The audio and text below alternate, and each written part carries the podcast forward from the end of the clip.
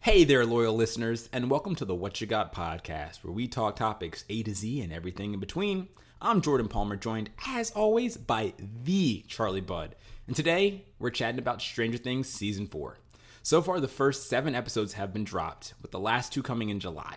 This season has been highly anticipated and set a number of records for Netflix already, throwing viewers right back into the quirky 80s vibes of Hawkins, Indiana. After six years, it sure is something to watch this phenomenon come to an end. And Bud, to start us off, I just want to know what your initial thoughts were about the series before even tuning into this latest installment. For our listeners, we're going to try to keep this spoiler free for the first half. Uh, we'll see how well we can do, so pray for us. And with that, Charlie, what you got? Well, Palmer, you know, strange. Like you asked my opinion on like what do I think of Stranger Things going into this season. Now, I wasn't terribly excited for it. You know, Stranger Things to me, seasons two and three weren't anything to write home about.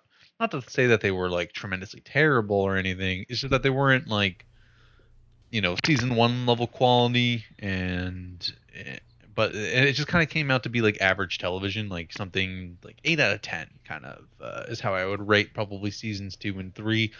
Had some moments, a lot of really bad parts. Actually, that one episode of I think it's season two where their El goes off, and like that might be one of the worst episodes I've ever seen in television. And that is taking into account the Great Divide from Avatar: The Last Airbender.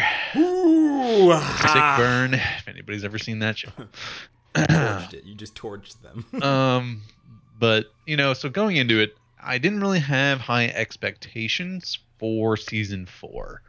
I didn't watch any of the trailers. I was just kind of going in, kind of expecting a lot of the same formulaic uh, stuff. And to my disappointment, they did kind of stick to the formulaic uh, crap for the most part.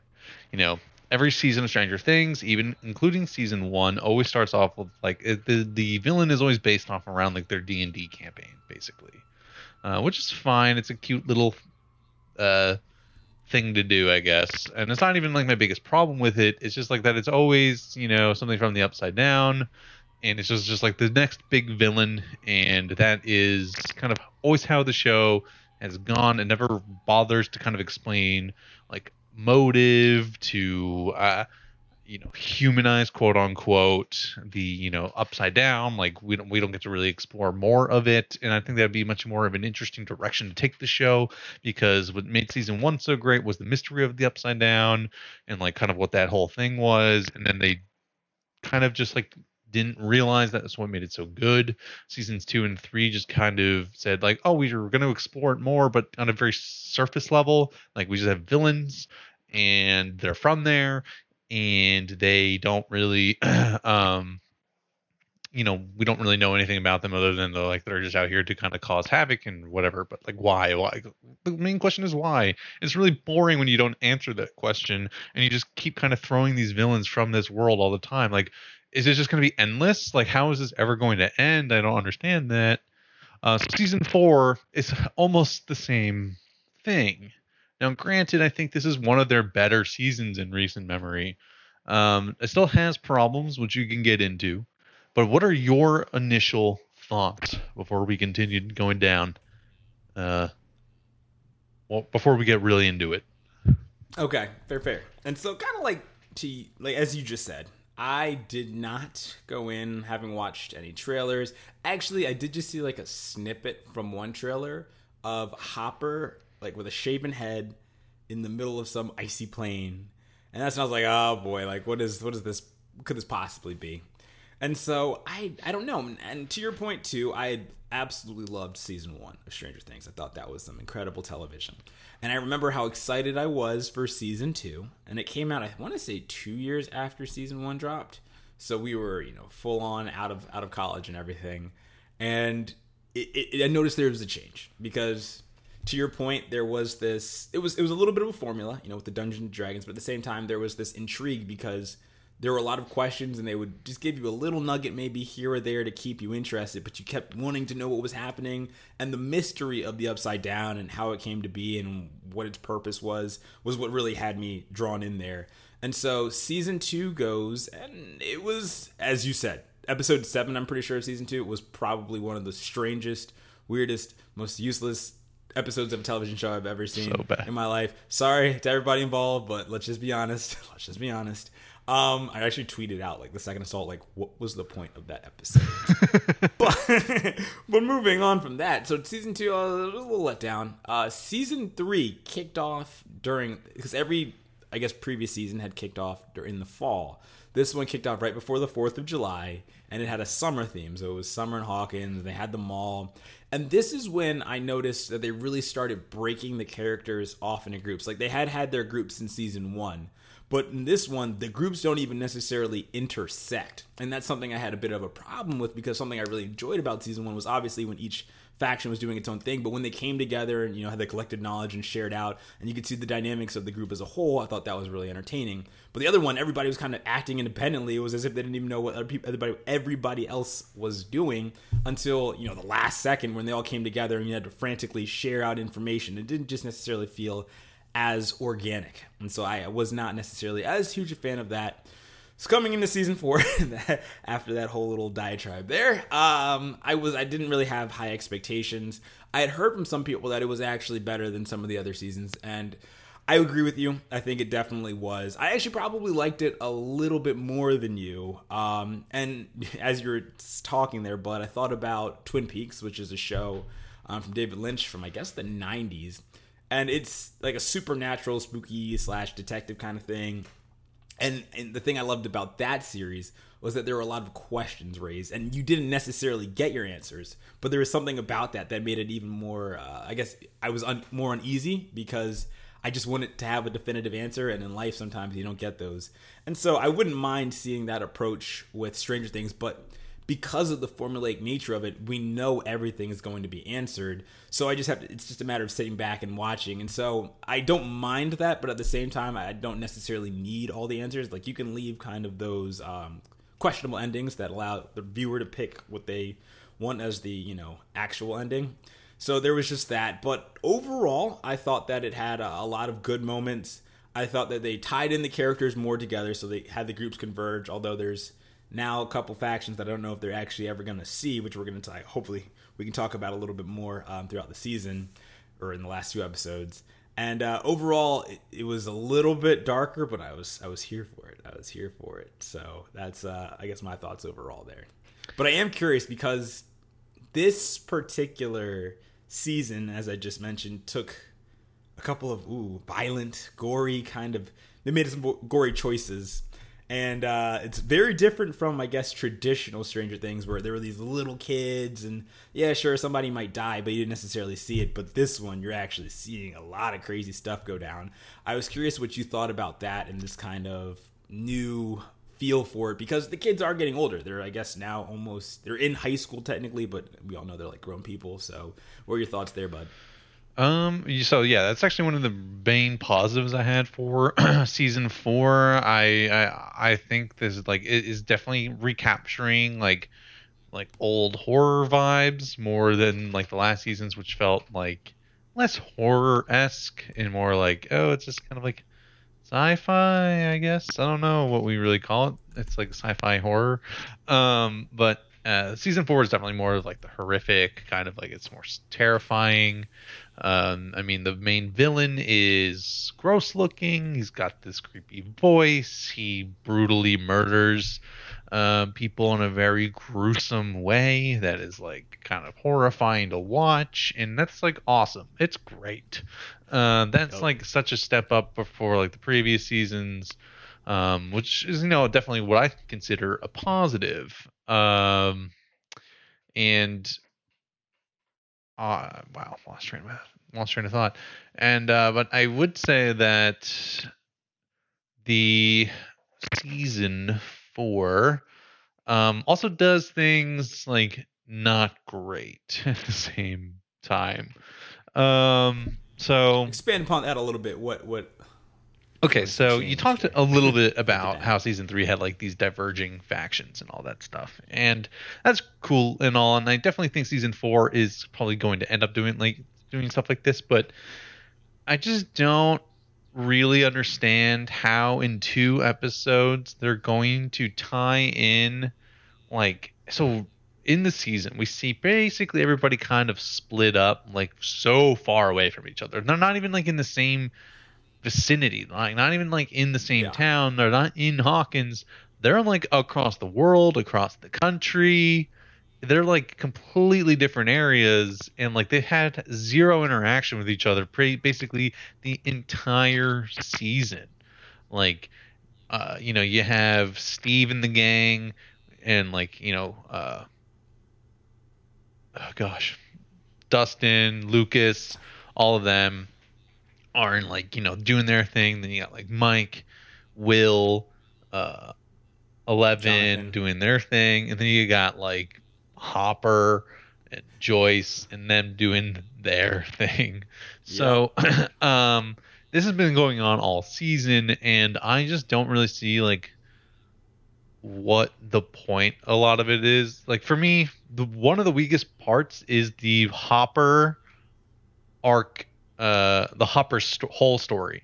Um, I just don't really see like what the point of it is yet. And, Like maybe it'll get resolved. Like I don't even care that like he's probably gonna come back with you know everybody like Joyce and that other dude who I can't remember his name. I know. I can't remember either, bro. Um, they're all gonna come back and they're all gonna you know unite to beat you know the main villain. But like my problem is is like what is the point of his entire like that entire like mini story that he has over in Russia? Like I just don't really understand it. Like he's like I, I I could be wrong. Okay, we haven't seen the last two episodes yet, but to me it just seems like it's filler in a sense that like uh, what lesson is he learning here? Because I don't really feel like he is learning a lesson, and um, so like why is this dragging on? Like why is there a you know like the things that happen there? I don't want to like spoil it, but I think it's kind of it was hinted at the end of season three. So why is there a Demogorgon there? Like, why is that? Why is that there? Why is this like such a big deal? Why is this a huge focus of the season for Hopper's character? Yep. And like, what is the resolution here? Because the resolution just seems is going to you know break out of the prison. That's what the resolution seems like is leading towards. And um, so what is he going to learn from that? It just seems like a giant waste of time, in my current opinion. They could have done this in like uh, two episodes or something instead of they're wasting an entire season on it. But I will be happily proven wrong if you know we go into volume two and it isn't like that, uh, and that isn't the case. There's like some grand thing that happens from it, but we'll get to that once volume two comes out. Um, and the same thing with the Mike and Eleven story. It's just I understand the purpose of it. The purpose of it is to like you know, you know, rebuild like Eleven and stuff like that. Um, rebuild as in get her powers back. She lost them at the end of season three, and so that's like their that's what their story arc is. But like it's just I don't know. I think it's just kind of a bummer that like they're basically going to come back to be kind of like, oh, we're here to save the day. We had absolutely nothing to do with helping you guys out at all. Like we're just here to do it. We're on our own adventure, and it's like not even that interesting. Like it's interesting from Eleven's perspective, but from like Mike Will and his brother's perspective, it is a very uninteresting story.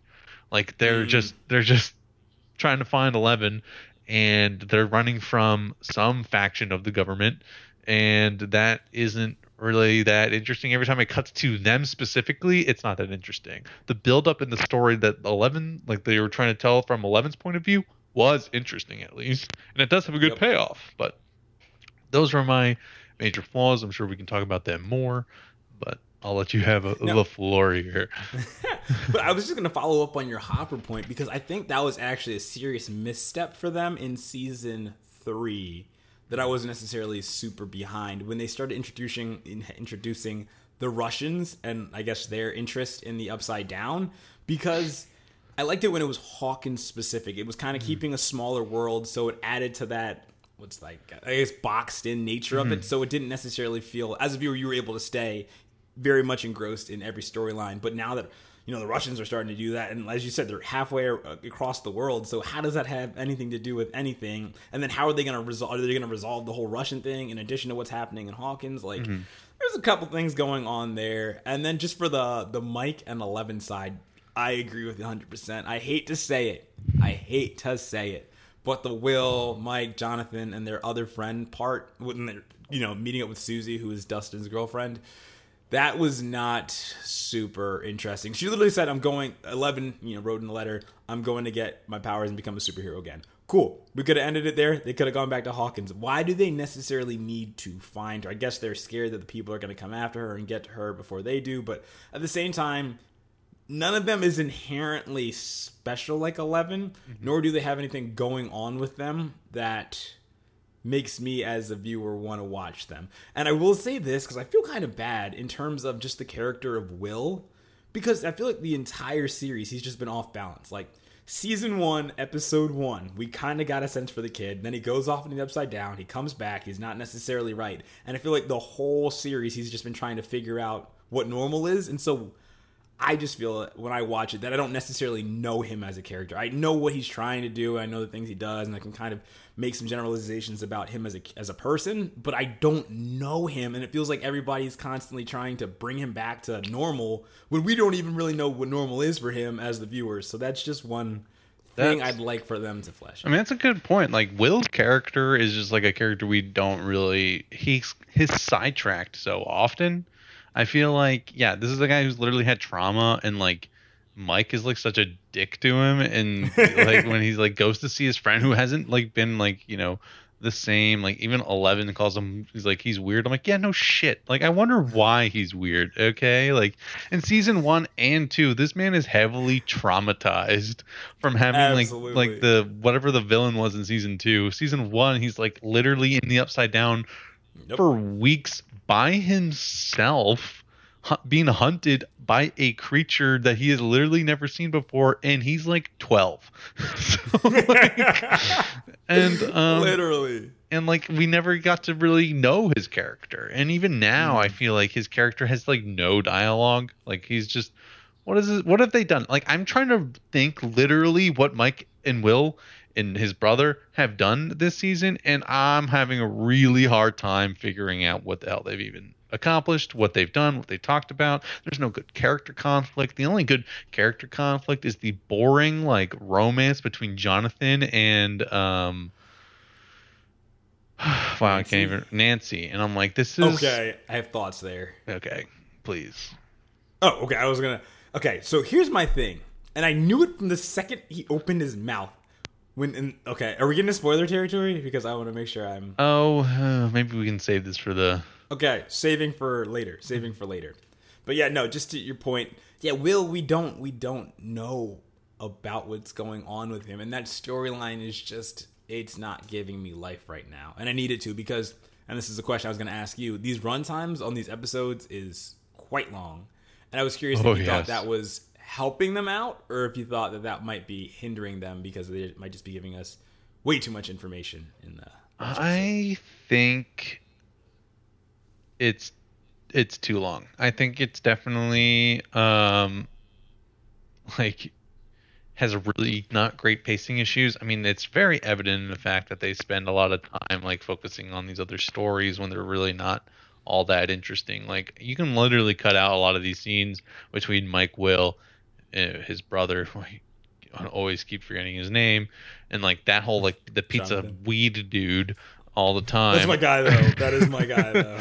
like you could literally cut these scenes out. They're they're there's no character development happening. Like there's no like inner conflict that any of the characters seem to be going through. There's no like man to man conflict. There's no like Will versus uh, Mike, which they kind of set up and then it was quickly resolved in the same episode. Yeah. Um, and then there's and then like, like they said it's only the jonathan and nancy thing which is just like why is this your focus right now? Why are you talking about this when a guy was literally just freaking killed in the back seat of your pizza van? And like you're just like yeah i just you know i just can't go on like this is what you're thinking about right now? Like i can yep. understand maybe in like a sort of traumatic kind of way but like why is this such an important thing that you keep hounding on throughout the entire season? Like i don't i don't know.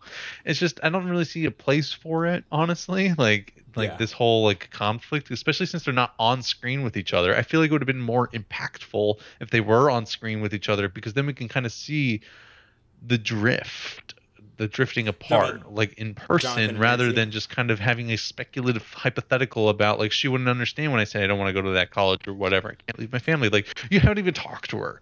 Like it just seems so I don't know, high schooly. It's just Look at you, so. relationship counselor Charlie. I'm not. I mean, I'm really not. But like, just to me, it's just it's just not good writing. But that's just my opinion. Mm, I was gonna say first off, like I said, I love Pizza Guy. That's, that's my boy. But couple that, I do agree with you because it feels like they're just out of sync right now. And I don't know. And by them, I mean uh, Nancy and Jonathan. And I don't know if it's a matter of they just need to be together for a second to get back into sync. I guess based on what we're hearing from both sides when they're talking to other people, it sounds like it's not something that can be resolved. At least I think it sounds like Nancy's trying to make it work, and Jonathan's just scared that because she's trying to make it work, he's gonna hold her back. But once again, I don't know because they don't really talk to each other, and I, I don't know if that was necessarily a plot point we needed because once again, there's so many things going on as well. I don't want that to be, you know, holding us back from realizing what's really happening in the grand scheme of things with the upside down and eleven and everything else like that. So, just uh, fascinating. Although I, I will say this as a as a movie fan, and you mentioned him before, Freddy Krueger. Did you notice that Robert Englund, who actually played Freddy Krueger, was in this? I did not notice that. He got a guest cameo. Yeah, he was. Uh, I forget what his name was, but the father uh, in, in in jail, without going into any spoilers. Oh, oh! I actually did not realize that. That's pretty cool. That's pretty cool. Yeah, yeah, yeah. Because I was like, he looks a lot like. And then I was like, when they just thinking about the feel of the the season and talking about like Nightmare on Elm Street, like I was like, oh, that'd be cool. But they got the they full circled it. So Oh, that you know. Nightmare on Elm Street is probably a pretty good. um You know, that's a good way to like describe season four. That they definitely hit that vibe if that's what they were trying to go for. Yeah, and I do, I do, and I think like that for me, like I kind of did like the over the top uh, gore, not really gore, but just like the you actually saw things. It was quite graphic, and Yeah. I think that was good in terms of s- the evolution for the show and showing it's no longer really for kids, but also it, it- it's evolved too. And uh, I just I thought that helped to heighten the season and really show that the stakes were real. Because yeah, sometimes before when people died, you're like, oh no, like Barb in season one, but you didn't really see that. Yeah, And then she just got thrown to the wayside, and they actually had to come back in season two and have a formal uh, funeral for her and everything, just because we'd basically like, forgotten whoops, about her. justice for Barb. Yeah, literally, literally. So uh, that was it. Just sometimes that happens. I know throughout the uh, the series there. Yeah. Yeah, so yeah, I do. I agree. I, I do like that, and um, so like going back to like the things that work is like I like the the Dustin, you know, the Lucas like side of the story, even though like uh that has like some weak moments. Um, like for example, I think the conflict between Lucas and Max Mm, is like yeah. not that well like fleshed out. It's just like like it seems odd to me that like Lucas doesn't like he just seems like oblivious in certain moments. Like there's like Mm. times where Max is just like you know like he asks like are you okay? Because you're kind of like acting weird. I'm like gee. I wonder why, dude. Like you were literally there when she Yeah. watched her brother get killed in front of her. Like, come Yeah. on, dude. Like, yeah, I wonder why she's acting weird. Why she's acting strange. Like, you can't figure that out. Like, what's, what's going on here? Come on, Lucas. Come on. Although I, I did like their dyna- like I like their dynamic in terms of as the season progressed. I'll say because there was that awkwardness when they weren't on the same page. But like I do like how it's evolved, and I like the fact that we saw the Eleven and Mike kind of relationship as the centerpiece of the season. And then, I mean, it wasn't really the centerpiece, but Dustin and his lady friend. But uh, it was cool seeing them because they're not necessarily characters who get a lot of screen time, but seeing that dynamic kind of helped to expand the world in some Yeah. ways. I agree. I agree. I mean, there's like also like a scene I think in episode four where like Lucas knows information that like he shouldn't know, and I'm like it's a bit of a s- plot hole. So There were a couple of those that I want to discuss when we start getting into spoilers. yeah, like it's uh, a bit of a plot hole. I don't know how he would know that, but um, yeah. So yeah, I do like my their. guy was. Sorry, what? Oh no, yes, you know who my guy was this season so far. Who's your guy this season? freaking Jason, the basketball captain, because that dude is like a, I guess a senior in high school, and he can give a speech to rally anybody. So I, when he was just talking about the people they lost as a town after the mall fire from season three, I was like, you know what? I'd run through a wall for this guy. Like he's got charisma. He should be a politician. And so I, uh, that's, that's my guy for the season too. Uh, I, I I described the guy as a Brett Kavanaugh looking motherfucker. he looks like oh my gosh. But I um, was vibing with what he was saying. I yeah. was Oh, here but for it. until he like starts going on like a religious like yeah, that was a turn. I did not expect that. He said, then I remembered the passage in the Bible, and I was like, oh, don't bring God into this. God don't want none of this. God didn't ask to be a Oh, part of this. Yeah, exactly. He's like, you know what? Y'all got something else going on Hawkins. I'm You gonna know what? stay out outside. I actually have something at I have something at two uh, my two o'clock today. I can't be dealing with this. Good luck. oh, Good my luck. gosh, yeah, dude. Anyways. Jason, dude. Good luck. Maybe pencil me in for next month. You know, when you guys have this kind of more. I'm going to. Turks and Caicos next week, so I don't think it'll work out. Oh, dude, Jason, man, that's my that's my guy. He's like That's he's such guy. like a but like the problem is like yeah he like at first seemed like a good guy but it was like so obvious he's gonna turn into your classic like um high school villain like a guy who's just like I'm gonna it's like he's going with his basketball team to recruit and kidnap another guy who they think maybe committed murder and doesn't really know and they're gonna what torture him kill him to death like what were they thinking I was wondering what was going to happen when they found him. Yeah. Because that was going to be uh that was going to be interesting cuz I mean, you saw what he was doing in the lead up when just the I guess oh my gosh, why am I blanking on the guy's name that they were looking after? Was it Eddie? Eddie. Eddie Um and so his little their their Dungeons and Dragons group who's also in Eddie's band Jason and the squad roll up on them and they start basically giving them the business and like throwing down and uh they basically beat up where Eddie is out of them so yeah I was just like, ah, that took a turn. That I took a turn. I'm like, yeah, it's just like you know, vigilant vigilantism, I guess, yeah, for your classic yeah. high school villain. And then, uh, Yep. yeah, good times. But uh, Oh man, yeah, dude. And justice for Chrissy too, because that was what originally set him off, and that was actually like the first murder. And that's how Eddie gets inserted into this whole thing. And I thought that was an interesting dynamic because Eddie just seemed like one of those zany characters.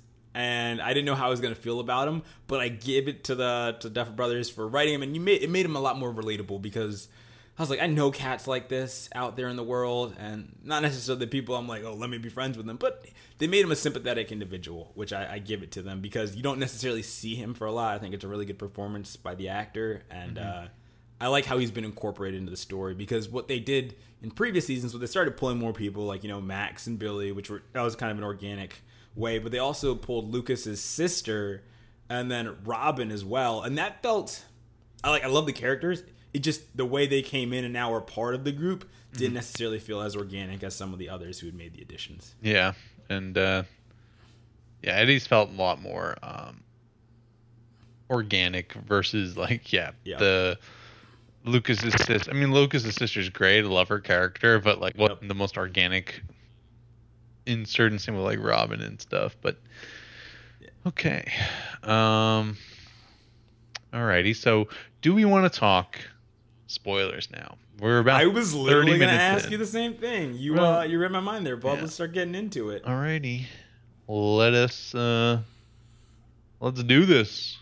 Alrighty, people, you've been warned. We're about to start getting into spoiler territory, so if you haven't watched the season and you don't want to have anything ruined for you, hop right on off and come back later after you've finished it. Okay. Alright, you're giving them the time. Alright, bud, let's get into it. Anything that uh, pops out to you first and foremost? I do want to talk about the the Nancy and Jonathan relationship Oh, please do, please do that. Okay, let's play. Let's play. Okay, so basically, here's my thing. Here's my thing. From this, the first interaction that Steve had with Nancy, and the fact that Nancy and Jonathan weren't together, like in the physical same space, mm-hmm. I was like, oh, that's interesting. But then Steve, out of nowhere, just started calling her Nance, and I was like, I don't remember him ever just calling her Nance casually, coupled with the fact that they had that the, the shot where you look at her for a little extra long and Mm-hmm. she looks at him when he looks away. and I was like, no way they're gonna try and do this. this season. blushes a There's little no bit. way. Yeah. exactly, exactly. And so I, I didn't think they were gonna try and do it, but gosh darn it, they are. They're and I'm like Nancy, wh- what is what is going on? Because you're with Steve season one, and then all of a sudden Jonathan comes in, and you're with him for what seasons two and three, and now Steve's coming back around, and I don't, uh, I don't know how it's all gonna like tie together. I don't know why they're trying to ship those two after they were and then they weren't. And I don't know how it's you know moving the plot forward, but at the same time, I'm like, uh, this is a dynamic that I don't know if I agree with. But I love like the actors for the part, so I'm cool with them kind of coming back together. But at the same time, I'm just like, why? Why? Are we, it almost feels like a regression in some ways. And maybe they're trying to capture the season one feels by bringing a season one couple back, but I don't know. What are you, What are your thoughts there, bud? Yeah, I don't know. It's just like like I said, I think it's I think there's a lot of problems with how they're approaching like this conflict between Nancy and Jonathan. It's just like they're not doing it on screen. They're like kind of monologuing or at least like dumping their concerns onto other people rather than talking them out amongst themselves. Like I think it would have been a bit more impactful, as I already mentioned earlier, is that if they were on screen together and the drift was happening, the wedge between them was forming while they were on screen in this season. They were having their differences, whether it be like Jonathan saying that he doesn't want to go to that school, doesn't want to hold Nancy back, and like, you know, uh, wants to take care of the family and like yada yada yada yada. Like Nancy could also have her own reasons for wanting to not maybe go to that school, and then like that drives a wedge between them. And then like they were just doing this because they wanted to have a dream. They had dreams together, and they they wanted to fulfill that. And like then you drive that wedge. Then you bring in Steve, the hot old guy from you know like season one, the old uh the old fling, the old flame. That's the word i was looking for.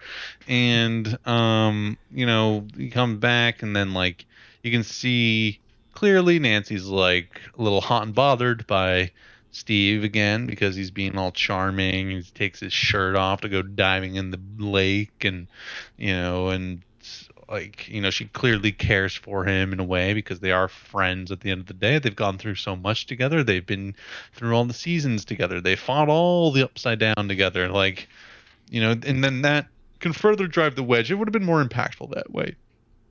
Mhm. so instead we don't get that. Instead we get uh you know things that they complain about but don't bring it up with their significant other because it's 1986 or whatever and they don't have cell phones so they can't communicate with each other and have that text even though that would have been a horrible way to portray it if there was Yeah. somehow in a modern time and now we just have her just you know considering cheating on jonathan uh, with steve which you know very well could happen and jonathan doesn't Yep. have like a you know you know some girl like in his side where he could you know also be kind of pulled away by something like that but uh Yeah. i don't know it's not how i would have written like a potential breakup in a show but it's just me I concur. um I concur. but I hate that it's such a huge focus of like Jonathan and their side of the story because it's already incredibly uninteresting. Like I felt like they were also setting up like a comp- uh, a widget between like a wedge between Eleven and Mike's relationship because it Yeah. seemed like that wasn't the case. But Eleven's been completely de- like gone from Mike's presence since like episode two, so don't really see how that's going to matter. And by the time they get re- back together, they're going to have bigger things to worry about. So Yep. it just, uh, I don't even think they're going to be able to develop that side of it. It would have been more interesting if they were together. But then again, we probably wouldn't have gotten Eleven's great storyline of getting her powers back and kind of going back into the past, which eventually reveals the big twist in the season. Um, Vecna.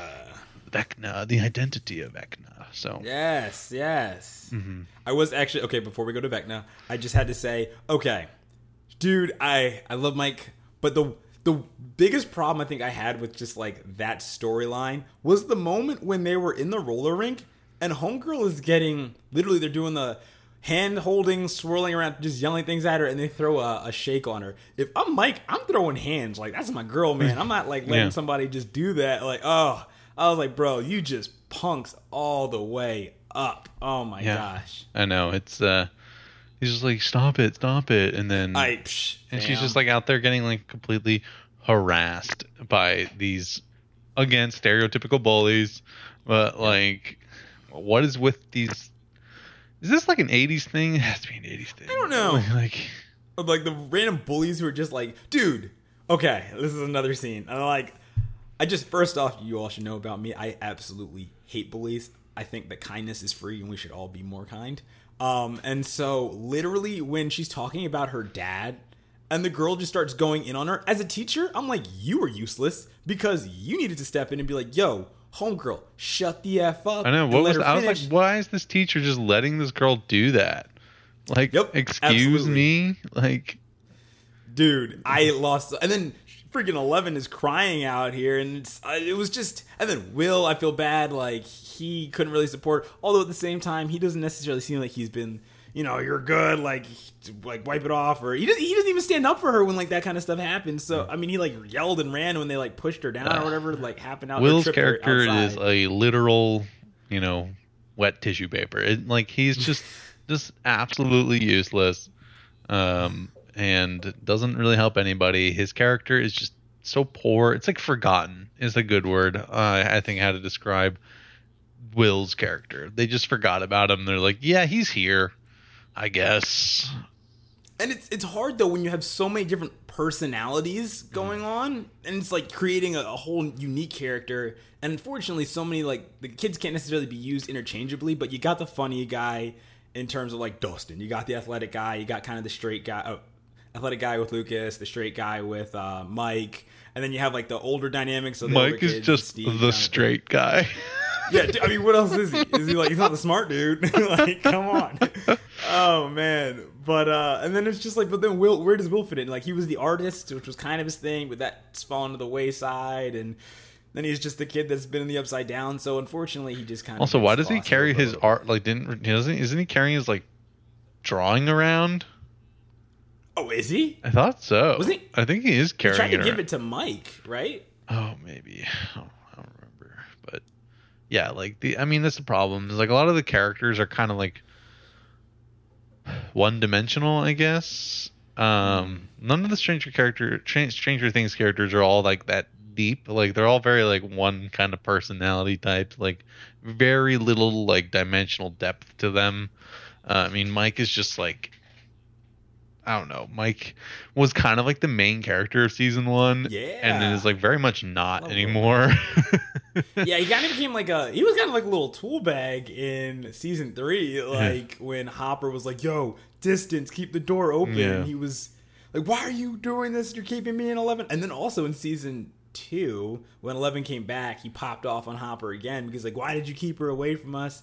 Etc. Etc. Mm-hmm. And also, I'm just speaking about it now, and I realize we have like not even spoken about Hopper and Joyce and Yeah. what's happening in Russia. Mhm. I honestly, I think this is just my opinion. We could go the whole episode and not talk about it because at least at this point in time, there aren't really any stakes with them. It's just kind of like, okay, Hopper's alive, and we're bringing Yep. him back. and we've spent the entire season of doing God knows what with that. like it's just the most useless story so far. Um, but I, I just want to see them like pull off, like if they tie it all back in and make it coherent. Then you know what? I will put my, like, I will.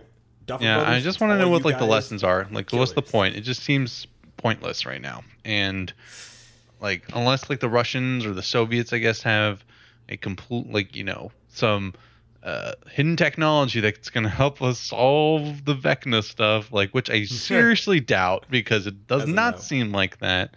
Um, it just I don't know. It, it it's completely and utterly a useless storyline, other than to like we're just gonna drag this out for as long as possible, and then we're gonna bring him in at the last second to kind of like reunite with uh, Eleven and kind of have that father daughter moment.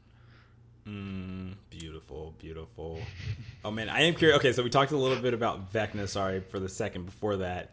Um, what did you think about Vecna as a villain, and then Mm-hmm. the backstory too? Okay, so up until the twist, which you know, I think this still applies even with the knowledge of the twist. And this is something I spoke about in like earlier in the episode is that Stranger Things follows this formula of just kind of bringing in some random villain of the upside down. So my question is this, there are a decent amount of plot holes with Vecna's existence. Like where was he all this time? What was he doing? Why is he only now striking? I don't understand. Um like he's not necessarily a creature of the upside down. He is somebody who went there and was molded by it. You know, like how Bane was molded by the darkness. And um, ah, yes, I didn't see the light until I was a man, and then it was just blinding. oh my god. Um, and so Vecna is not from the upside down. Turns out he's like some weird sociopath uh, that uh, Eleven grew up with, which is also, in my opinion, a disappointing kind of twist. Is that like his motive is just that he's literally a sociopath. He's a psychopath. He just like wants to murder yeah. people to murder them. Like that's all his motive is. He's just like I just see them as lesser beings than myself. I see myself as a higher being, kind of god complexy, and then like that's why he wants to go and slaughter and kill everybody. I'm like, that's kind of boring. okay. it's kind of boring, but like, what are we su- supposed to expect? I don't think Stranger Things is supposed to be out here like you know challenging moral ambiguity. I think they're out here just trying to tell like a horror movie. Um, so. Which is, like, in my opinion, kind of a problem, especially since the overarching narrative of Stranger Things is that you have this upside down, this area where all these monstrosities come from, without ever kind of explaining, like, uh, like even if it is just kind of ambiguous, like the nature of the upside down, we don't really know too much about it, and like and in a way that it's bad because there's so many times where the villain comes from the upside down, but we don't really know what their motives are. Like you know, we just their motives from these enemies or these villains are always so um baseline. It's like never really that interesting, which would be fine when if you have a standalone season like season one.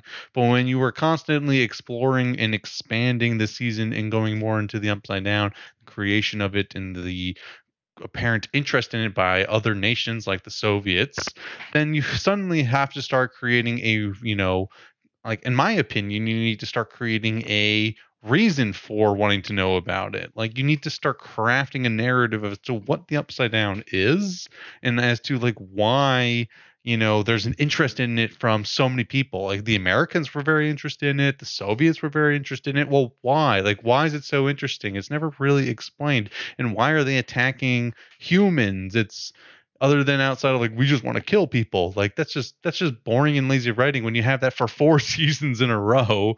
It's just not that interesting. I was going to say just a fun fact about the upside down that apparently was forgotten. Don't you need a suit to go into the upside down or else you're going to get like upside down poisoning? Like remember in oh, season oh, one yeah. when hopper and joyce went in to get will and they had to wear those suits and then nancy and the whole gang are just in there chilling We're riding bikes we're here like, guys yeah, I was like, what? Just chilling on the lake. I did not. I was like, I think they forgot. I feel like supposed to not. Bit of a plot hole. You're right. I forgot yeah, about that. Like yeah. they go in with suits all the time. Like there's even like in seasons two they go in with suits. Season three, like I can't even remember like if the kids had ever gone into the Upside Down before this season. I feel like they had to they, have. They had only. I think the only one who went in was Will. Oh. Yeah. All right. Well, yeah. I mean, yeah, because I, I, I was having a hard time remembering what even happened in the previous seasons when I was watching season mm, four. yeah. Um. So. Uh. But I'm like, yeah. Like, why is this just? They're just going in. Like, they're gonna come out and like just be completely messed up or something. And like, also, Steve was like stabbed by zombies. Like, freaking zombie Bro. bird bats. Like that guy. Bro. Like, that guy's dead. Like I don't care. Like I understand he's walking around and he seems fine, but like he's totally dead, right? Like there's just no way. if you get bitten by a bat in the real world, you know how many shots you have to get? You're telling me one of those mofo's in there isn't gonna kill you with a bite? Get out stabbed like twenty times. Literally. Things. Literally. And, you're, and like Will was like like, you know, impregnated by one of them, and you're telling me that like facts. This, Big that, facts. that Steve is totally fine he's just got a couple of you know wounds. Just rub some dirt in it. You know, he's fine. hey, who knows? Season five of Stranger Things with Steve. Maybe that's what they're setting up. oh man, dude. Yeah, no, and it's also so they actually tried, I guess, to answer the question of why they the Upside Down was like breached because Papa was trying to get the kids to be able to do what is it telepathic assassinations to just be able to kill people from like across the world. I still don't understand how this shadow dimension with monsters becomes the thing that we need to explore in order to kill someone. Like I don't understand the relationship of the mind with the upside down. And Yeah. then couple that with the fact that they were talking about the upside down and Dustin makes the point of okay, the mind flayer is the big boss and his like five star general is Vecna, but it feels like it should be the other way around because the mind flayer was just that like uh, big A like monster of goop. And Vecna seems like he kind of can just kill anybody. Also, his theory's any time. wrong because Vecna isn't someone from the Upside Down. He's his own entity. He comes from our world. He's just Yeah. num- he's one. He's one, and he like goes in there because I guess Eleven sends him there years ago. Was the first time she breached into the upside down? I didn't get that. I guess it was because that happens before the Demogorgon thing. Yes, yeah. So like you know that you know he's he's one is there, but like he's not a five star general. He's his own entity, separate from the mind flayer, whatever. Mm-hmm. And so like, where's he been this whole time? Why? Very like, fair. why has he like? That's the, the problem is is that um the theory would have worked on paper that he's just like some five star general that the mind's uh, whatever flayer is like you know moving in to try to like take more territory of the real world for whatever reason we don't Mhm. know and, um and probably on purpose that they don't know because they can't come up with a reason because that's not their point of the show even though it would make it so much more interesting um and not a generic thing every season but it's now he's just like no he's just a guy who's been there ever since the beginning like you know he's he's just been Mhm. there gaining power and apparently not killing anybody since he first killed everyone from his family at his home and then that was dark. it was pretty was dark. dark. And then um he's like, no, he's randomly back. Why is he back? Why now? Yeah, that's and also I don't understand why he can only kill people with like trauma. You know? That yeah, like what's with made that, Like what's with that trauma thing? Like, cause he didn't like I don't know. Was his sister and mom and dad trauma? Like his dad clearly because the Oh, war, yeah. but like why his sister? Why his mom? You know, it just Yeah, seems random. Is he just like kind of a serious? And he also slaughters everybody in the, in the in the the wherever they were in the facility. Yeah, the Hawkins lab. Yeah. But he actually he did say that um oh my gosh, he gave his reason for killing his his parents. And I'm totally blanking right or his mom. And I'm totally blanking right now. But um my question was how did he just have powers like from the jump? Like I guess I thought Eleven got her powers because her mom was on like LSD and they experimented on her mom while she was pregnant and that's how And the rest of them seem like they were trained or whatever, and like he just seems like he discovered it. Like, yeah, Yeah. I just did it. Like, yes, and I just invented computers. Yup, yeah. yeah. just out of like I, I I shot some rocks with electricity, and suddenly they started to think. It's artificial intelligence. oh man! Actually, I just remembered. So he only the only reason he killed his parents or tried to kill his dad too was because they were, I think, going to send him to Papa. And also, I wish I knew Papa's name, so I didn't have to just call him Papa. But um, they were going to send him to Papa, and he's like, "No, I need to do everything I can to stay away from him." And he said he killed his mom and tried to kill his dad, but ultimately he still ended up in the clutches of Papa. huh. Yeah. Yes, yes, I I understand like how he got into Papa, but like he found his powers on his own. Oh, yeah, absolutely, And like absolutely. he just was able to master them to such a degree that he's able to gruesomely murder his entire family for like no real reason other than he's just like I found that I was more powerful than them and I saw them as inferior beings and therefore I decided to brutally torture and murder not torture but to brutally murder No, just- them. just- yeet them. Yeet them. Although, but I think they were gonna send him off because they were like, this kid's actually kind of crazy, and that's when he's like, no, I'm killing these. Nope. these I'm gonna smash your eyes out. Take your eyes. I out. know that was whew, brutal, Yeah. brutal. Yep. Oh man, yeah, dude. I Vecna was that was something interesting. Also, another random plot hole that they don't really. Ex- I think it's a plot hole. Do you remember when Chrissy, the first girl, gets murdered by Vecna, gets murdered, Mm-hmm. and um, so she gets murdered in Eddie's like uh, trailer or house, I guess it was. Trailer park. And- Trailer. Okay, yeah, and so then you see in the roof there's like an opening, which we ultimately find out is a breach to the upside down. But the thing about it was the government faction that's chasing Eleven literally went there, confirmed it was there, closed it off. How did the kids get there at the end of the of the It's actually a really good point. I didn't even ever All thought right. about that. Like, how did they get there? Why are they allowed So- in? Why is this not sealed Yeah. off entirely? Yep. Because remember, I mean, remember just like with like, little riffs when the like the Hawkins lab would have mm. Everybody in their little electric like electrician uh, trucks and just go to one place or another. I'm surprised they didn't have that one. Yeah, there's a lot of like uh, weak moments, and like also like as I said earlier, like there was like a scene where Lucas and Max are talking, and and like Lucas like, I know you saw your mom. I'm like, how the hell would you know that? How would you know that? In what universe would you know that you saw her? She saw her mom. Like, it just doesn't make any sense. It just seemed to me that they originally wrote it like that. He, she, like actually saw her mom, and then they're like, no, no, no. and then they kept that Oh. dialogue in, and they're like, no, wait, we're gonna go back and change that one scene, and then they just completely forgot about that one dialogue scene. Um, Oh man. because like Yeah. she that's all in her head and then they find her and they're just like hey you okay she's like yeah i'm fine um and then he's just like i know you saw your mom and she's and i'm like what yeah, I needed Max to do a little bit more talking to them though. She was like keeping everything real close to the chest. I'm like, girl, now is not the time to be a shrinking violet. Like, let's no get out no. here and now say is what not we're the seeing time feeling. kind of like you know there's some weird stuff going on you should probably be you know talking about it to people and i don't know just a lot of weird decisions a lot of weird decisions with uh with this but um One thing I did love was the revival of "Running Up That Hill" by Kate Bush. Because apparently it had never cra- cracked the top ten during its ori- like initial release, but because it, it was played, you know, on loop throughout the season, everybody's been listening to it. So it got to like number eight as like uh the song I guess that was trending. So that was like, oh, there you go. That's pretty cool.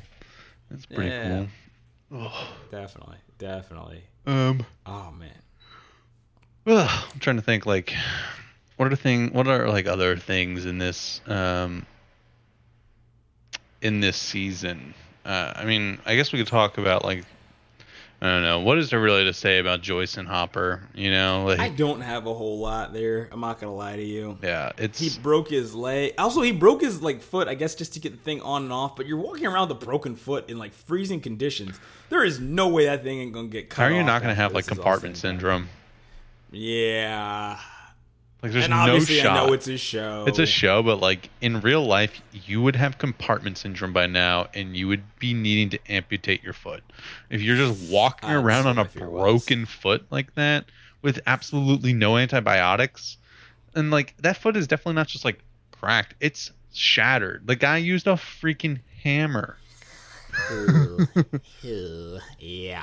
I'm sorry if that's gross, but like too. I'm just being honest right now. Like that's just that's what it is. It's No, it's that's completely fair. That was one of those moments. I was just. He said again. Again. He hit him the first. I said, please. and he's like no." still it's still like completely like it's like how is it not swollen to the T? You know, I just don't Yeah.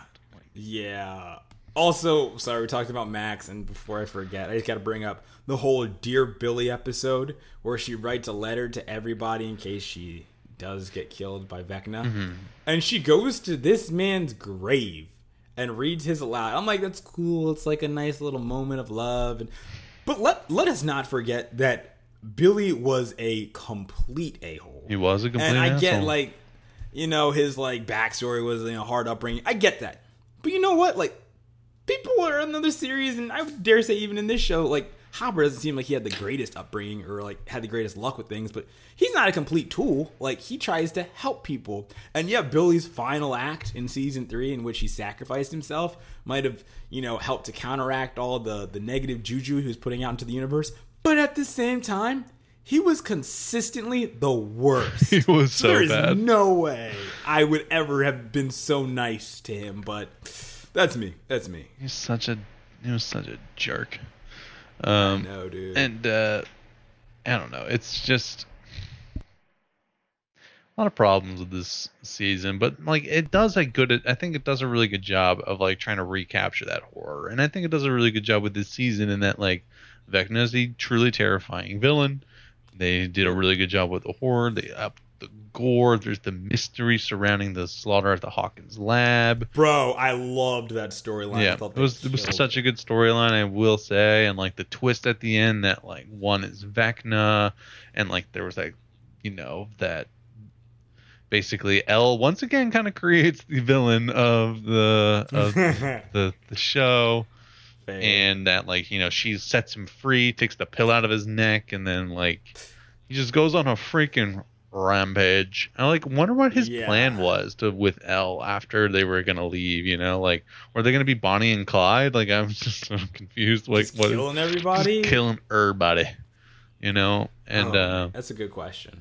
and so I'm also really curious as to kind of where this is gonna go. You know, like That's what I was gonna ask you, dude. Like, where do you think it's? Think? Because we got two episodes, and even if they're both two hours, like, how are you gonna finish all of this in four hours?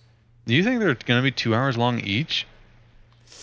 I feel like one's gonna be two hours. The other one might be like an hour twenty, hour What? thirty. Then why? What? No, I think they got to be like maybe an hour and like ten minutes each or something. Um, Mm. because just because like Dude. why would you only have two episodes for that? Like I feel like you would just have four. You know? Mm, fair. Although the last episode was an hour and forty, and I was like, wow, Wait. that's uh, Oh my God, you're right. yeah, It's bro. a it's like a movie, I know, I know, I know. So that's I started it at 11 p.m. dude. Oh my like, God, chapter nine is two hours and nineteen minutes. Bro, I told you. I told. Why is the runtime on the on the eighth episode not out yet? Maybe Oh, it's an hour and than- 25 minutes long. So it's an hour 25 That's- 2 hours and 20. That's was like, absurd. the last episode's a Nah, dude. movie.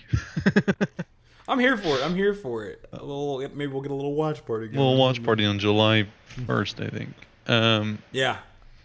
so let's let's do some predictions then of like volume 2. I think we've let's aired a lot of our like things that we liked and our concerns. We probably missed a lot because I mean Yep. there was like seven and a half hours of honestly probably like nine hours if we're being all honest. truth. nine nine hours of Stranger Things and kind of all blended together since I watched so many of the episodes back to back. But I think I aired all of my like major concerns out um, or like criticisms. So let's talk about some predictions going into Volume Two, the last two episodes. Where do we think this is gonna go? I think it might be easiest to just go overarching ending and then go back in through each individual character. All right, all right, let's do it. All right. Overarching guess for me. I'm gonna say, yay, we did it. We won. We beat them. We did it again. Hooray! Yup. And the upside down is forever sealed off. I don't know if they're Until gonna destroy it. season five. Steve. literally, literally, literally. Although apparently I heard that they might be trying to do something like stop with that storyline of like the group, but like still do something in that universe. Oh, so they're gonna So, go back like- and bring those characters out from season two, episode seven. Bro, I was wondering. I was also like, so wait, I guess I think she was number seven, just got out, and we will never see her again. I'm pretty sure that's how it's gonna be. Maybe that is. Maybe that is. Maybe that was like an unofficial pilot. I think that was. Um, I, I think they described it as like these are characters you're gonna see in the future or whatever, and like to dive more into the universe. I'm like, seeing as how it was so poorly received, I think they might have scrapped it. But who's to say? Who's to say? Yeah. Um, because I it just kind of Seven to come derailed the entire narrative of season two. But No, I concur. I concur. Um, but if it was like the climax of this season 4 part two, and seven comes out of nowhere and makes like a giant illusion, I'd be like, oh snap, random but cool. Random but cool. They subverted our expectations. Yep. Uh, Oh man. no, so yeah, I think they're gonna beat Vecna somehow, some way. Some they're all gonna come together. You know, Hopper's gonna fly back from Russia and you know take that twenty-hour flight back, and it's still gonna With his broken foot. with his broken foot and you know probably needs to be amputated and they're gonna have like that other soviet dude who's been helping him uh, the whole time Oh yeah. and uh, then they're all gonna come together at hawkins even though joyce doesn't live in hawkins nor does El they live in sunny sunny sunny california and uh, there's no reason for them to go to hawkins because to my knowledge they have no idea that anything's even happening in hawkins so um You're right, dude. They don't have any idea. They have no But then- idea. but then Hopper's like, maybe I'm supposed to be here to help. In maybe they'll go through the upside down. Can they do that? Like, how the heck did he get transported to Russia in the first place? You know what? I'm looking into too many things. Yeah, how did he? get He into jumped it. through the hole and like suddenly he found himself in uh in Russia. In the hands of the Soviets. Yeah. How did that happen? Damn it, I need answers. Oh man. Uh, So it makes no sense, okay? This was never thought out, all right, because they didn't write four seasons of story, all right? They didn't plan for it. They wrote one, which is fine. I understand not wanting to do more work than the one season if you They only get for just one season. But at least have an idea of where it's going because it seems like every season just seems to be like, ugh, we need another villain, guys. do another one. Pull out the D and D cardboard. Let's find All right, one. guys. Here's like somebody get the DM on the floor on the on, get the dungeon master from my from my from my youth. What was our last campaign we ran in Dungeons and Dragons? It was Vecna the Destroyer. The uh, Destroyer challenge? actually his name was uh, Vecna or something. I would totally play Vecna is actually his name. Actually, Oh man. And- So okay, you think it's all gonna end well? What do you think about individual storylines? I mean, it'd be cool. people- It'd be absolutely awesome if they just killed half the cast. I'm just saying, it would be so freaking cool. Be so cool. They won't I think do somebody's not gonna make it. I think someone's not gonna. Will? Make it. Oh God, I hope it's Will. Wow. What, his character's useless. Steve. I'm Take him out. Isn't gonna make it. Dang, he's a kid, dude. Wait, Kinda does but He's does like- do they even know anything's going on in Hawkins? Like, I don't even think they know that anything's going on in Hawkins. Like, how would they know anything's going on in Hawkins? Mike left before the Vecna murder. Bro, what is happening right now? This is so. Oh, you're right. So, So like, they're just unless trying to the save government like informed them that there's something going on in Hawkins, because I'm trying to, because that might have happened. I don't think they know anything's going on. Only El would know that there's something going on.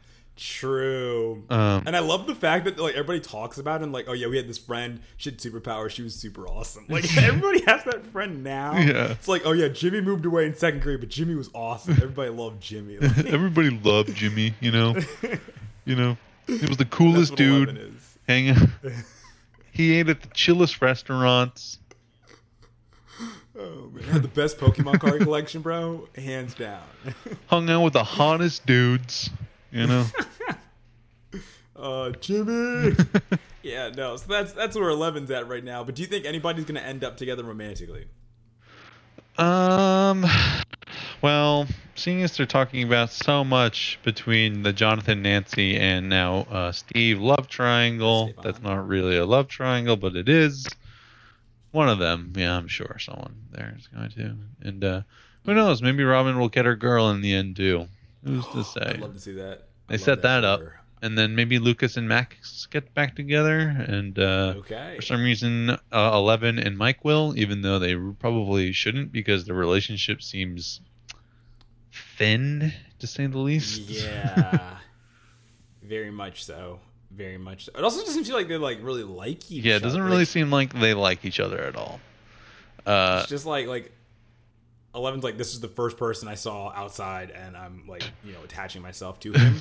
and then Mike's just yeah, hey, I like Eleven. No, Oh, like, look, and the way I see it is that. Eleven has like a genuine reason to care for Mike. I mean, he took her in, you know, he looked Yeah. out for her, he cared for her, you know, all that stuff when nobody else would. So obviously, Eleven's attached to him, and it seems that Eleven puts more into the relationship than Mike does. Like Mike just seems like, yeah, I got a cool girlfriend, and now I could be a total tool about it, kind of thing. And um, Eleven's just like, well, you never say like I think she says I never you never say like I love you or whatever, and she's like. I Yeah, say it. I say it, and like you can even see that like the visual storytelling is pretty good in that one scene where she like looks at the card and just says from Mike, and it's just like two eleven from Mike, like no like heartfelt note about someone you literally haven't seen, and for all we know since the end of season three, which was six months ago in the uh I think, or not. I think it's more. Well, it's spring break, so it actually is almost a year. Yeah, yeah. um, so, and like that just seems underwhelming. Mike just doesn't seem to be as interested. He just thinks that like because he has a girlfriend, he doesn't really need to do anything more, and like he just thinks that he and Eleven are like kind of like match made in heaven, like she'll never leave me kind of thing, and that's pretty toxic. Um, and like he just clearly just doesn't care. And it would be really fun if they actually explored this relationship, but they're not even close to being together. And they won't explore it at all in volume two. So yeah, you're right. You're right. Uh, Although crazy twist would be if freaking Will and Eleven ended up together. I Although think Will's know, character's gay. I think he's supposed to be gay. But I was like the like the the what you call it the um reveal of Robin. I felt like I mean obviously there can be two gay characters. Mm-hmm. There's no restriction on that. But I felt like because of the time it is in the 80s that that was the big like kind of move, and so that she's representing that. But I was like, if it's Will, I was like, also could he be asexual or pansexual? Like, It could I'm- be, but they haven't really explicitly said anything, and it just it's only hinted at that he's like definitely not straight. Um, yeah. yeah, yeah. um, they said they were going to reveal that in the last two episodes. So we'll Uh, yeah, maybe, but it might not be a focus of their show. Who who's to You're- say? you're Uh, right. unfortunately, but um, the, the I don't know. Like, I I just think the ending is going to be really predictable. Is that they're just going to defeat Vecna. Uh, maybe someone dies. Maybe no one does. Who's to say? Uh, it's it's it's gonna it's gonna be underwhelming unless like there's an and legitimately like here's a twist. I, I, Ooh, break it down. like a twist would be is that Vecna somehow survives because he is one at the end of the day. He's not just like some random upside down monster that has no personality. This is somebody who has a very sociopathic personality and albeit a very boring one, but it's still somebody. And he's manipulative because he did, you know, do stuff while I was at the Hawkins lab. and uh, for some reason he took a, a big interest in Eleven. What if like uh you know he captures Eleven and like they I don't know, do things. Who's to say? Um When you say things, I don't know. Okay. I don't know. Like crime. Bonnie and Clyde style. like they're partners in crime. So who's there to you say? go. You know, murder. I was like, it'd be crazy if Eleven had to sacrifice herself to like, at the end of the day, beat him and like seal herself on the other side of the upside down. oh, that'd be kind of cool. Like Yeah. a self-sacrificing thing where she had to be there, and then the next season is them trying to get in there and uh, rescue her. But when they get there, Mm. she's completely turned. She's on the dark side. Yeah. Vecna style. She is Darth Vader.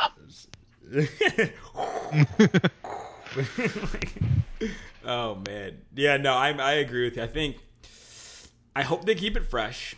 I hope they keep it unpredictable. And at the end of the day, I'm just looking for a cathartic ending to this because I loved, I loved this series. I still have very high hopes for it. It still has its moments where I'm just like, yes, like I love this show.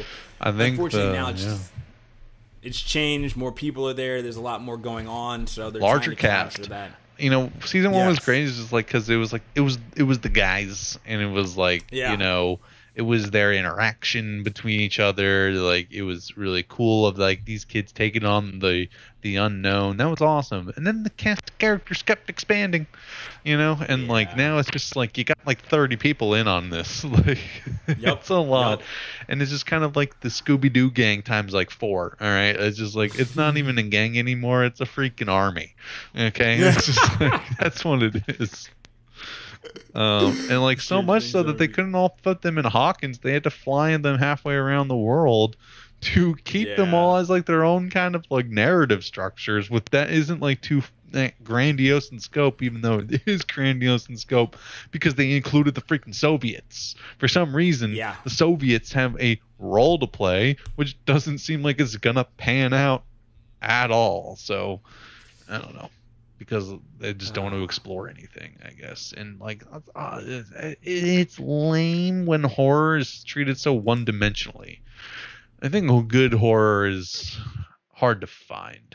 I'm not like a big horror nerd, so I can't really comment if there's like good horror that has like really deep characters because that's not really what the purpose of horror is. Horror is supposed to scare scare you, you know. Like I'd say like Hereditary might be like a good example of a movie that has like maybe deeper characters than normal, but like it's because Hereditary is like a horror movie that has like this or it's like a family drama that has like a horror twist on it, but uh, Mm. I uh, still have to watch that movie. it's good. I, I recommend it. Okay, maybe not alone, but yeah. yeah, I saw it in theaters, and then driving home, I was freaked out because there's a very Yeah. famous uh, scene in a car. So Ah, yeah. Okay. Good to know. Yeah. Good to know. but it's good you know it's just it's like Hmm. about another movie about grief it's about grief Okay. um, That's that's real. That's real. Yep. that's real um but yeah so unfortunately i think stranger things also kind of you know falls into the pitfalls of what like a lot of other horror has to deal with is that it's usually very one-dimensional but that's also because i think people watch it not for like human stuff i'm too focused on like human drama and all that and like stranger things isn't that and so i don't know why i go looking for it there but like uh season one definitely wasn't that when you kind of like break down like the characters and stuff but it had that mystery to it and like they don't have that going into these seasons. Instead they, they rely so much on the horror and very poor like kind of character development overall and like i think it could be, even be better if you kind of because we stick with these characters for so long we've grown attached to them. If you develop the characters in a way that we you know they have these personal conflicts with you know within within themselves with others the environment whatever and we see that growth over the seasons you know and like also kind of explore maybe a little bit just a tiny bit of the upside down just a little bit just a tiny bit you know is it the entire world has an upside down because we've only seen it localized in hawkins so That is true. I didn't even think about that. clearly it goes into soviet russia so uh Yeah, so I guess it has a whole... Who's to say though? Because it's not explained. It's literally never explained. Maybe it will be. I don't have faith. I don't really have faith in that. You hurt me with your lack of faith, bud. I'm just sorry, but like I just know what the kind of show Stranger Things is. It's just at the end of the day, it's cheap horror entertainment. It's cheap horror entertainment with high quality like effects and um, moments. It has its highs that are really high, and then its lows are really low. Ooh, I I actually kind of I kind of I I, I did enjoy this season overall. I, I, know I like enjoyed I it had too. my- my I like, and the big driving force of that was the Hawkins story, like the Hawkins lab story. Okay, yeah, yeah, yeah, I agree. I agree. But I mean, it's crazy because they were super long episodes, but they bled, but like they bled into each other in such a way that I kept watching. Yeah, I wasn't yeah, just same. like, oh, let me. I Get it off, I enjoyed it in the sense is that like clearly the Hawkins massacre uh plot was like a big focus. I mean, that's how the season starts. It starts with the cold opening of like, "What did you do?" kind of thing, and so there's like this whole mystery, which is great. Like we're talking about how like season one like had that mystery vibe. They try to bring that back, and it, I think it worked in that sense. I. Unfortunately, it is not the primary plot, even though like I think they try to set it up as the primary plot.